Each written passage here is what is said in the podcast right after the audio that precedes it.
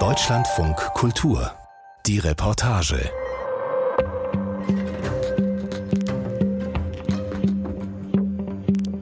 Bauläufer. Vielleicht haben Sie es schon mal gehört. Das sind eine Art Baustellendetektive, die versuchen, Schwarzarbeit aufzudecken. Und wenn sie etwas verdächtig finden, melden sie es den Behörden. Unser Reporter Manfred Götzke war mit einem von ihnen in Berlin unterwegs und mit Fahndern, die seinen Hinweisen nachgehen. Auf Baustellen werden die besonders oft fündig, aber auch in der Gastronomie oder in Nagelstudios ist die Schwarzarbeit sehr verbreitet. Der Umfang beläuft sich in Deutschland auf mehrere hundert Milliarden Euro im Jahr. Und jetzt, wo das Geld wegen der Energiekrise und der Inflation knapper wird, nimmt sie offenbar noch weiter zu. Gut, dann erstmal guten Morgen für die, die ich noch nicht gesehen habe. Ähm, heute geplant ist heute ein Objekt, eine Baustelle. Einsatzbesprechung der Finanzkontrolle Schwarzarbeit, kurz FKS, beim Berliner Zoll. Um 7 Uhr morgens sitzt das Team von Zollamtsrat Ronny am Besprechungstisch im Hauptzollamt Berlin in Tempelhof. Jeder ein Pott Kaffee und einige Akten vor sich. Ich darf die 20 Beamten heute bei einer Kontrolle begleiten. Es soll auf eine Baustelle in Wilmersdorf gehen, auf der sie Schwarzarbeit vermuten. Zum Hintergrund ähm, ist ein Bauläuferhinweis. Es gibt da die Fachgemeinschaft Bau, die hat da extra Kollegen, die dann ähm, die in Berlin halt rumfahren, sich Baustellen angucken, um zu gucken, ähm, geht es da mit rechten Dingen zu, kennt man die Firmen und so weiter und so fort. Die Hinweise bekommen wir dann und bewerten die und in dem Form haben wir jetzt einen Bauläuferhinweis bekommen, den wir dann heute mal prüfen wollen. Ich mache mich mit den Beamten, die ich zu ihrem Schutz hier nur beim Vornamen nenne, auf den Weg nach Wilmersdorf im Südwesten Berlins. Zwei Mannschaftswagen, einige unauffällige Zivilfahrzeuge fahren in Kolonne. Ich fahre beim Einsatzleiter Ronny mit. Auf dem Bau ist Schwarzarbeit eher die Regel als die Ausnahme, erzählt der Zollbeamte. Bei fast allen ihrer Kontrollen würden sie fündig. Die Unternehmen, die dort tätig sind auf der Baustelle, die haben gar keine Arbeitnehmer angemeldet. Also wie wollen die denn ihre Leistung erbringen? Und das ist immer so ein, so ein, so ein Stück weit ein Hinweis darauf, dass eventuell hier Schwarzarbeit stattfindet. Es lohnt sich einfach zu sehr für die Baufirmen. Sie sparen Kosten. Die Strafen und Bußgelder für Schwarzarbeit sind oft gering. Und manchmal werden die Verantwortlichen auch gar nicht belangt. Ich nenne es jetzt mal die andere Seite, ist ja dahingehend auch recht clever. Also die haben auch Mechanismen entwickelt oder Strategien entwickelt, um die Schwarzarbeit oder zumindest die Aufklärung so weit zu erschweren, dass wir nicht, nur weil wir die jetzt festgestellt haben, auch immer zu verwertbaren äh, Beweisen kommen und damit die Ermittlungsverfahren total wasserfest machen können. Die Beamten halten kurz vor der Baustelle für eine letzte Einsatzbesprechung. Wo sind die zivilen Kräfte? Na dann. Zwei Zivilbeamte haben das Gelände gerade noch mal ausgekundschaftet. Eine Luxusvilla, fast fertig gebaut. Also, wir waren jetzt gerade 300, 400 Meter entfernt auf der rechten Seite ist das Objekt. Wir haben uns da mit einer Person auch unterhalten. Es soll tatsächlich ein Einfamilienhaus sein, aber es ist kein Einfamilienhaus, wie man sich das vorstellt, dass da sagen wir, 150 Quadratmeter sind, sondern ich schätze mal, es wird 300, 400 Quadratmeter haben und es soll ähm, einem kroatischen Mitbürger ähm, gehören, der, so wie er gesagt hat, stinkreich ist. Die 20 Ermittler fahren ein paar hundert Meter zur Baustelle vor. Dann laufen sie mit Schusswesten und Waffen im Halfter ins Gebäude. Paar Minuten später darf ich hinterherkommen. Einige Beamte versuchen, mit drei Arbeitern zu sprechen. Sprechen Deutsch? Ja, ja. Es stellt sich heraus, es sind albanische Staatsbürger. Sie sitzen an einem improvisierten Pausentisch. Brötchentüte, Salami, Zigaretten liegen neben Flex und Bohrmaschinen. Die drei sind mit einem Touristenvisum in die Europäische Union gekommen. Eine Arbeitserlaubnis für die Bundesrepublik haben die drei jungen Männer nicht. The name from the company? You don't know the company you work for? No, only work. Who's your chef? I don't know. The name of this your Den Namen ihres Chefs kennen sie nicht, behaupten sie. Am Tisch neben den Albanern sitzt ein deutscher Arbeiter, Anfang Mitte 50. Er sei Garten- und Landschaftsbauer, sagt er. Die drei albanischen Arbeiter kenne er nicht, behauptet er. Als Gartenlandschaftsbauer. Darum bin ich hier, ich soll diese Pflanzen eingraben. Ein Beamter befragt ihn noch einige Minuten lang. Zunächst scheint alles okay. Der Mann könne weiterarbeiten. Er geht vors Haus, telefoniert. Die Beamten wenden sich wieder den drei Albanern zu. Sie sind Mitte 20, kommen aus Tirana. Die Männer sprechen nur ein paar Brocken Englisch, die Zollbeamten kein Albanisch. Sie behelfen sich mit dem Google-Übersetzer auf ihren Handys. Wir versuchen halt gerade ähm, herauszufinden, halt, wer der Arbeitgeber ist, von wem die Beteiligten die Arbeitsanweisung bekommen, weil das halt im Nachgang für die Prüfung von sehr von Bedeutung ist. Und, ähm, aber die haben keinen Namen für mich, äh, keine Firma und ähm, sagen, nee, kennen wir nicht. Wurde Ihnen wahrscheinlich so gesagt vom Chef. das kann natürlich sein, ja, das kann wirklich sein. Und ich, wir versuchen das jetzt halt irgendwie rauszubekommen. Ich hoffe, das kriegen wir hin, aber schauen wir mal. Ja. How much money you get per, per hour? Also the same, like 10 Euro? Then please write it down. Knapp zwei Stunden lang befragen die Beamten die albanischen Arbeiter. Die drei jungen Männer antworten einsilbig, bleiben eisern.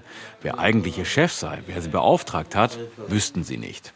Nur dass der deutsche Gärtner mit den drei Männern nichts zu tun hat, stellt sich schnell als falsch heraus.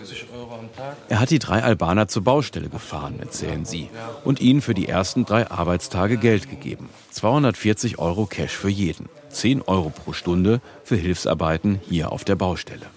Wird das jetzt wahrscheinlich weitergehen für die drei albanischen Staatsbürger? Wie es jetzt für die weitergeht. Mhm. Ja, wir warten jetzt erstmal ab, bis wir alle Informationen haben, um dann zu sagen, wir haben möglicherweise einen begründeten Anfangsverdacht für eine Straftat. Dann ähm, eröffnen wir ihnen, dass wir den Verdacht haben, dass sie sich illegal in Deutschland aufhalten und würden sie halt rechtlich belehren. Und dann ist es so, die Identität ist bei SOA erstmal dann wohl allen geklärt. Also haben wir jetzt keine Bedenken, weil wir zum Teil Pässe haben, Führerschein haben. Dann leiten wir gegen sie ein, geben das halt ab an die Staatsanwaltschaft die drei jungen Albaner sehen etwas bedrückt aus, rauchen eine nach der anderen. Wir sind zum Arbeiten hergekommen, um Geld zu verdienen, für ein gutes Leben. Good life. Normal. In, Albania Und in Albanien verdienen sie nicht genug, haben keinen Job? Nein, ich hatte da keinen Job, kein Geld, gar nichts. Meine Mutter ist krank, deshalb muss ich hier arbeiten. So, what are you planning to do Und was wollen Sie jetzt machen? I don't know. Keine Ahnung. Vielleicht kann man das Problem hier lösen. Oder ich gehe wieder zurück. Vielleicht. Aber eigentlich wollen sie hier in Deutschland natürlich weiterarbeiten. 10 Euro pro Stunde ist für albanische Verhältnisse viel. Der vermeintliche Gärtner läuft derweil nervös telefonierend vor dem Haus herum, kommt irgendwann dann zum leitenden Beamten. Wer ist denn hier der Oberverantwortliche? Ich habe einen falschen Fuß erreicht ihm das Telefon, am Apparat sein Chef, der Geschäftsführer der Baufirma. Es werden gerade Arbeitsverträge für die Albaner aufgesetzt, behauptet dieser. Den ersten Tag da. Also wenn Sie jetzt mir erzählen, die sind halt den ersten Tag da, dann, dann sage ich nie. Das ist Quatsch. Okay. Gut, deswegen sage ich es Ihnen ja. Also das ist ja so, dass Sie ja auch sogar schon Geld bekommen haben. Also wäre jetzt ein Vertrag zu machen für den ersten Tag, der FKS-Beamte stellt klar, dass die Albaner etwas völlig anderes erzählt haben. So oder so, Arbeitsverträge wären für sie ohnehin nicht rechtsgültig. Sie haben schließlich keine Arbeitserlaubnis in Deutschland. Äh, nicht andersrum, nicht Ihren Arbeitgeber? Der Einsatzleiter klärt den Gärtner über seine Rechte auf. Er könne sich entlasten, indem er gegen seinen Chef aussage. Andernfalls könne er selbst Probleme bekommen. Der Gärtner telefoniert kurz mit seinem Anwalt und entscheidet sich. Er will aussagen. Für den Geschäftsführer der Baufirma könnte es jedenfalls teuer werden. Auf das Vorenthalten und Veruntreuen von Arbeitsentgelt, also die Beschäftigung von Schwarzarbeitern, steht im Strafrecht eine Geldstrafe von bis zu 500.000 Euro. Hinzu kommt, dass er die drei Albaner illegal ohne Arbeitserlaubnis beschäftigt hat. Können die Beamten ihm nachweisen, dass er das alles nicht zum ersten Mal macht, droht ihm sogar eine Haftstrafe von bis zu fünf Jahren. Die Beamten sind erstmal durch mit der Luxusvilla-Baustelle. Sie wollen gleich noch ein Nagelstudio kontrollieren. Auch ich werde ein paar Tage später bei einer solchen Kontrolle dabei sein. Aber erstmal mache ich mich auf den Weg in den Norden Berlins, in den Wedding, um Opfer der Schwarzarbeit in Deutschland zu treffen. Die Menschen, die für Hilfsarbeiten, vor allem auf dem Bau, oft sogar um den ohnehin niedrigen Lohn geprellt werden. Amin al-Aji sitzt im Büro der Fachstelle für Migration und gute Arbeit, einer Beratungsstelle für menschenwürdige und faire Arbeitsbedingungen in Berlin-Wedding. Der Syrer will einfach nur noch seinen Lohn bekommen, sagt er seiner Beraterin Anjas Masal. Die Arbeitsrechtlerin liest ihm aus einer Mail vor, die sein letzter Arbeitgeber ihr geschickt hat. Der ist jetzt bereit, ihm den vollen Lohn zu zahlen. Die Entschädigung, die ihm eigentlich auch zusteht, dagegen nichts. Amin ist es egal. Ich will überhaupt keine Probleme machen, auch nicht gegen ihn klagen. Ich will doch einfach nur mein Gehalt bekommen, das, was mir zusteht. Damit dabei nichts schief geht, soll sein ehemaliger Arbeitgeber hier namentlich nicht genannt werden. Der 37-jährige kräftige Mann scrollt durch sein Handy, zeigt Fotos von der Baustelle, auf der er zuletzt geschuftet hat. Auf einem Foto ist ein metertiefer Graben zu sehen, den er an einer Hauswand ausgehoben hatte. Mein Chef hat gesagt, ich hätte dafür drei Tage Zeit. Ich habe es an einem Tag geschafft. Ich wollte keine Zeit vergeuden. Ich wollte das Gefühl haben, den Lohn auch wirklich zu verdienen. Doch den Lohn hat er nicht komplett bekommen. Für drei Monate Vollzeit auf dem Bau hatte sein letzter Arbeitgeber ihm nur 1300 Euro Cash gegeben. Das war's. Verabredet war Mindestlohn. Ich habe immer wieder nach meinem Lohn gefragt. Er dann immer wieder morgen, morgen gesagt. Nach drei Monaten fast ohne Lohn hatte Amina Al-Aji kein Geld mehr, um seine Frau und seine drei kleinen Kinder zu ernähren. Das Ticket für den Weg auf die Baustelle konnte er natürlich auch nicht zahlen. Ich habe meinem Chef gesagt, ich habe kein Geld mehr, um zu dir zu kommen. Er hat dann einfach gesagt, dann fahr halt schwarz. Das ging schief. Amin zeigt mir eine Zahlungsaufforderung der Berliner Verkehrsbetriebe. 60 Euro für Schwarzfahren. Der Bauarbeiter holt weitere Dokumente aus seiner Umhängetasche, darunter ein Kündigungsschreiben. Nachdem er erwischt wurde, ist er erstmal nicht mehr zur Arbeit gefahren. Ein paar Tage später wurde er entlassen. Die Deutschen bekommen ihr Gehalt pünktlich und es gibt nie Probleme, aber die Menschen aus Syrien, Albanien, Polen. Morgen, morgen, ah, morgen, müssen morgen. Immer, müssen immer um ihr Geld betteln sozusagen. Mhm. Haben Sie solche Fälle häufiger in Beratung, also auch gerade mit Geflüchteten? Ja. Dass Al-Aji seinen Lohn nun wohl vollständig bekommt, liegt alleine daran, dass er sich an die Beratungsstelle gewandt hat, sagt Anjas Masal. Ganz oft sind die Menschen auch erstmal einfach froh, die Arbeit zu haben und erdulden schlechte Arbeitsbedingungen und ausstehende Zahlungen sehr lange. Wenn die Arbeitgeber von uns kontaktiert werden, ist die Quote auch sehr hoch, dass dann auch bezahlt wird, weil es ist einfach sehr offensichtlich, dass ein gewisser Betrug stattgefunden hat. Die meisten wollen dem dann nicht vor Gericht begegnen. Während Smazar mit dem syrischen Arbeiter bespricht, wie sie weiter vorgehen wollen, rede ich mit ihrer Kollegin Monika Fijazik. Sie hat vor allem Menschen aus Osteuropa in ihrer Beratung. Aus der Republik Moldau, aus Belarus, aus Albanien. Sie können zwar mit Touristenvisum nach Deutschland einreisen, dürfen hier aber in der Regel nicht arbeiten.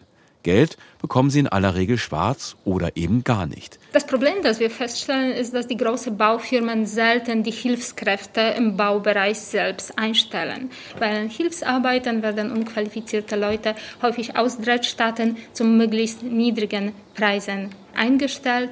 Das läuft über verschiedene Vermittlungsfirmen oder Briefkastenfirmen aus dem Ausland, die die Leute einstellen nur zu diesem einen Auftrag. Dann werden die Leute danach eingesetzt und arbeiten in der Regel einige Wochen. Und dann, äh, wenn sie nicht bezahlt werden, beziehungsweise nicht vollständig bezahlt werden, dann äh, verzichten sie auf diese Arbeit, auf, aber auf ihrer Stelle werden dann ganz schnell neue Personen vermittelt und angeworben. Also man kalkuliert damit, dass man die Leute nicht bezahlt. Es kommen immer wieder Menschen, die uns von solchen systematischen Praktiken berichten und darauf schließe ich, dass das äh, ein System hat.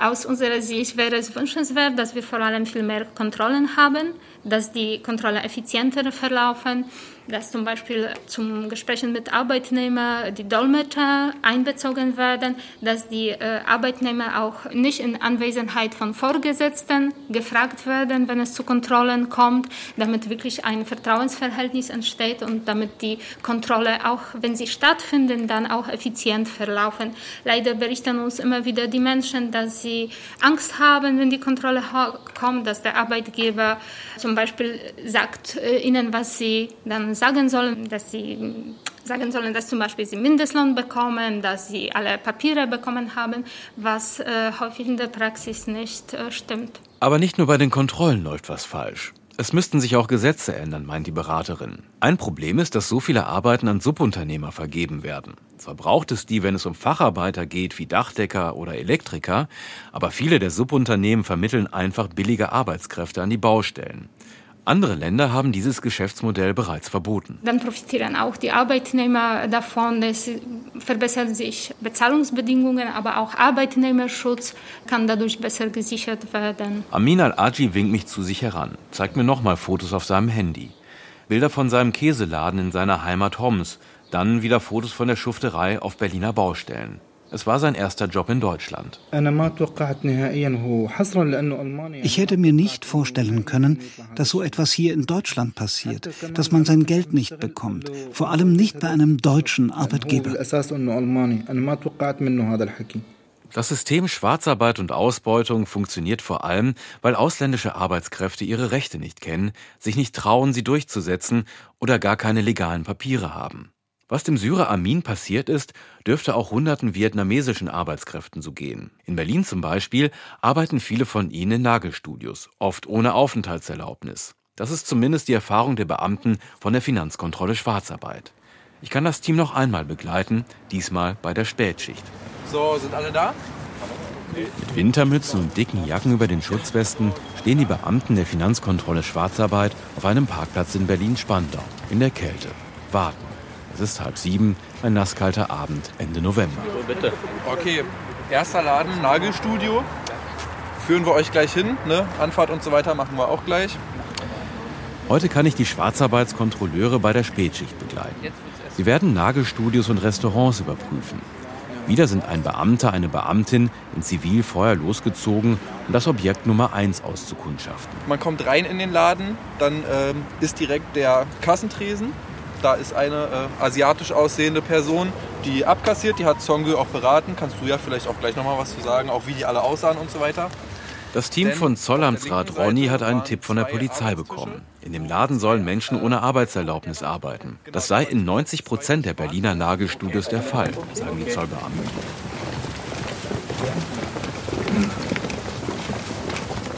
Wir ziehen los. 15 Zollbeamte laufen in das kleine Nagelstudio, stellen sicher, dass hier keiner abhaut. Draußen stehen zwei verdutzte Kundinnen. Möchten Sie ins Nagelstudio? Eigentlich habe ich einen Termin. Ja, ist momentan schlecht. Wir machen eine Prüfung äh, vom Hauptzollamt Berlin. Momentan schlecht. Dann beginnen die Beamten mit den Befragungen, checken die Ausweise und Aufenthaltsdokumente der Nageldesignerin. Alle, die hier arbeiten, stammen aus Vietnam, wie in den meisten Berliner Nagelstudios. Weil kaum jemand Deutsch spricht, da helfen sich die Beamten wieder mit dem Google-Übersetzer. Ja. ja. Wie lange?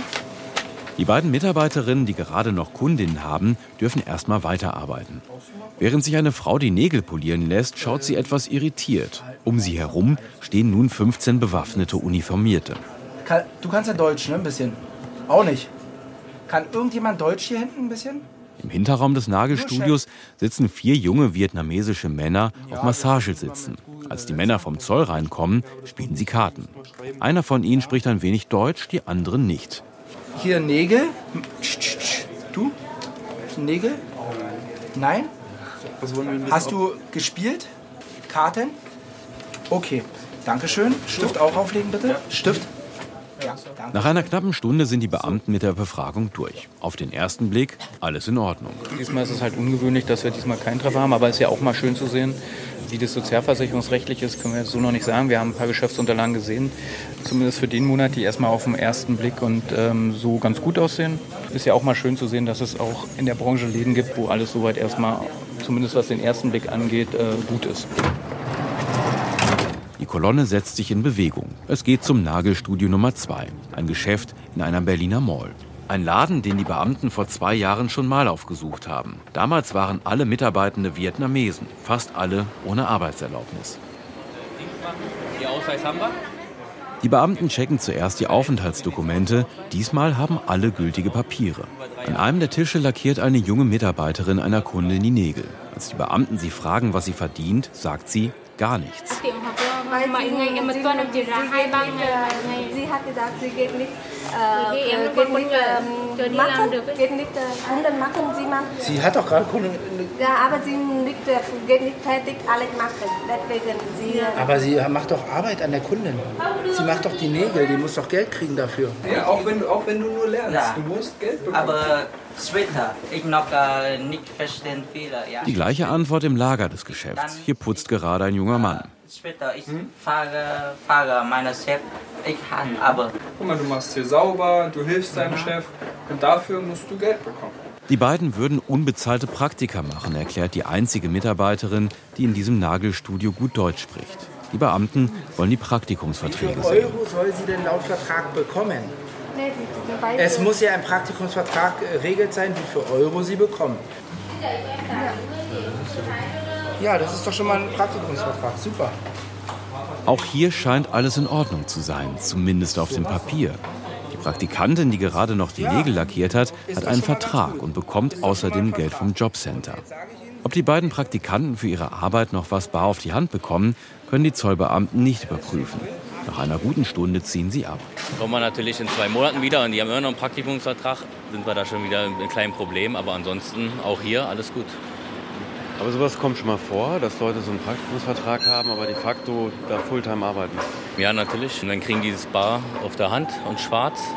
Ja, und es gibt natürlich auch, dass dann die Praktikumsverträge, die sind da handschriftlich mit Lückentext ausgefüllt. Ob die dann auch die, die deutschen Recht entsprechen, müssen wir dann auch sehen.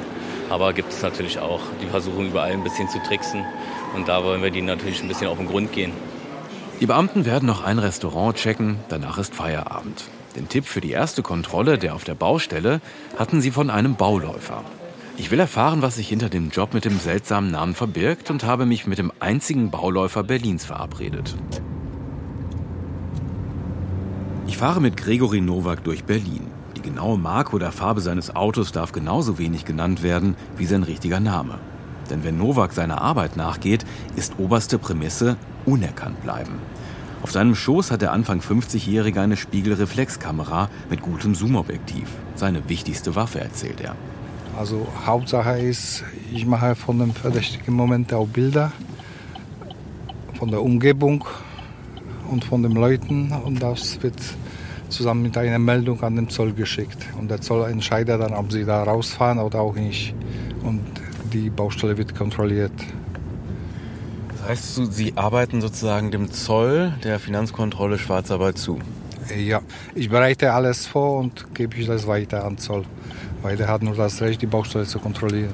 Als Bauläufer schaut sich Nowak für den Arbeitgeberverband Fachgemeinschaft Bau auf Baustellen um, checkt, ob da schwarz gearbeitet wird. Und wenn ja, in welchem Umfang. Eine Art Privatdetektiv für den Teil der Baubranche, der sauber arbeitet. Ein Job, den es so nur auf dem Bau gibt, wegen der grassierenden Schwarzarbeit. Naja, also Hauptsache ist Schwarzarbeit zu entdecken und zu melden an Zoll weiter. Aufgrund dessen, dass ich jahrelange Erfahrung habe, mehr als 30 Jahre, man erkennt das sozusagen. Ich war früher als Baupolier und Bauleiter tätig. Und man weiß schon, mit welchen Tricks die Jungs arbeiten heutzutage. Das heißt, Sie haben ein Auge dafür? So ist es. Wir passieren die erste Baustelle, die er mir zeigen will. Hier wurde vor ein paar Tagen ein Mehrfamilienhaus abgerissen. Hinter einem Bauzaun Haufen von Trümmern. Er hat die Baustelle den Behörden gemeldet. Ihm waren mehrere Dinge aufgefallen, die verdächtig waren. Die Leute, die hier gearbeitet haben, die waren ohne richtigen Arbeitsbekleidung. Transporter ohne Logo, kein Bauschild. Das waren jetzt Abrissarbeiten. Ähm, werden bei solchen Arbeiten häufiger Schwarzarbeiter eingesetzt? Das sind ja eher einfache Tätigkeiten. Deswegen, weil das sind einfache Arbeiter und da braucht man keine Fachleute anzustellen. Deswegen, das kann, das kann auch normale Leute aus der Straße sein. Schätze ich. Meistens sind das auch so. Wenn Sie so diese Baustellen anschauen, finden Sie quasi bei jeder oder jeder zweiten irgendwas? Wie, wie ist da so Ihre Quote? Also 50 Prozent, also jeder zweite ist praktisch verdächtig. Wir passieren einen fast fertigen Wohnblock in Berlin-Wilmersdorf. Sechs Etagen, etwa 400 Meter lang, Glasfronten, große Terrassen. Ein Neubau für Gutverdiener. Nowak hat sich auch diese Baustelle genauer angesehen und sie der Finanzkontrolle Schwarzarbeit gemeldet. Vorher hat er am Eingang der umzäunten Baustelle gezählt, wie viele Menschen hier arbeiten. Dann hat er bei der Sozialkasse Bau angerufen, bei der jeder Bauarbeiter in Deutschland angemeldet sein muss. Da sollten angeblich 30 gewerbliche Arbeitnehmer beschäftigt sein. Und auf der Baustelle sind, so wie ich das gezählt habe, 140 Leute. Also da stimmt was nicht. Und deswegen wurde die Baustelle auch an Zoll gemeldet. Also 30 haben dann nur gearbeitet, offiziell 30 wurde gemeldet, ja. und 140 haben sie gezählt. Ja, können Sie gleich anschauen. Leider, wir dürfen nicht rein, weil es ja Baustelle. Das ist mir Eingangskontrolle, das heißt, für den Zoll ist es einfacher. So. Sehen Sie, da wo der Pförtner steht, da kommen nur einzelne Leute durch. Und die werden auch gezählt. Wenn der Zoll kommt, der kann sich wünschen, die Liste, aktuelle Liste von allen Leuten, die äh, das betreten haben, die Gelände. Und dann stellt sich heraus, wie viele Leute da sind. Und das ist ja jetzt wahrscheinlich keine, ist ja keine Kleinigkeit, kein, kein kleiner Bauherr, sondern möglicherweise sogar öffentlich, keine Ahnung. So ein Riesenriegel. Und selbst da wird so massiv dann offenbar schwarz gearbeitet. So ist das. Die machen das meistens mit den Subunternehmen. Das ist das, der Klassiker sozusagen. Eine Firma nimmt den Auftrag und die verteilt ihn auf die kleineren Firmen. Bauarbeiter zählen bei der Sozialkasse Bauanrufen. Eigentlich ein relativ einfaches Verfahren, um zu ermitteln, ob irgendwo schwarz gearbeitet wird. Dass die Baufirmen und deren Subunternehmen dabei auffliegen können, scheinen sie in Kauf zu nehmen. Obwohl die Strafen und Bußgelder manchmal bei 500.000 Euro und mehr liegen. Ich vermute, die haben die Kosten schon, die Strafen mitberechnet und mitkalkuliert. Ich weiß es nicht. Das ist meine Vermutung nur. Also es ist günstiger sozusagen, die Strafen zu zahlen, als die Leute korrekt zu beschäftigen. So sieht es aus. Leider. Ist das, was Sie machen, also da ist ja ganz schön viel kriminelle Energie im Spiel. Ist das, was Sie machen, gefährlich? Äh, Könnte man sagen, ja, aber wenn man weiß, wie man damit umgehen kann, also aufgrund meiner Erfahrung, ich kann schon einige gefährliche Sachen oder Situationen erkennen und rechtzeitig mich aus dem Stau machen. Wenn ich sehe, wann da was gefährlich wäre, dann schnell Gas und weg bin ich von der Bau. Ist schon mal passiert. Was ist da passiert?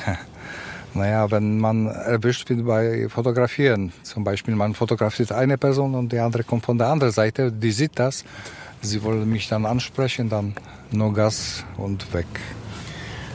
Wissen denn die äh, Unternehmen auch, dass es sowas wie Sie, die Bauläufer, gibt?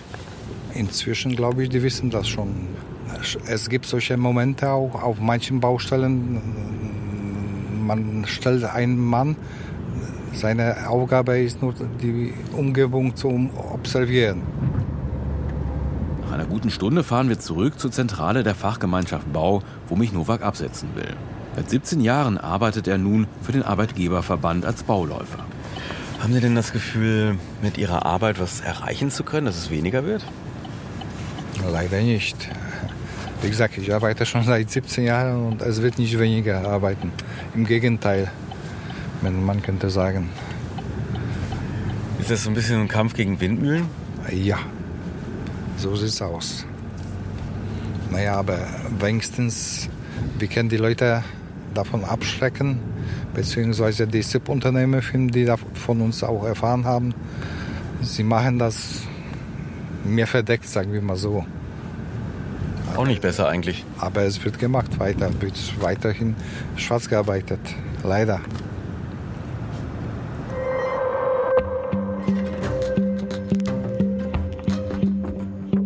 Manfred Götzke war das über die Schwarzarbeit auf dem Bau und in Nagelstudios in Berlin. Und in der nächsten Folge unseres Podcasts geht's um Roboter, die kochen lernen. Hören Sie gern rein. Ich bin Katrin Materna. Bis bald.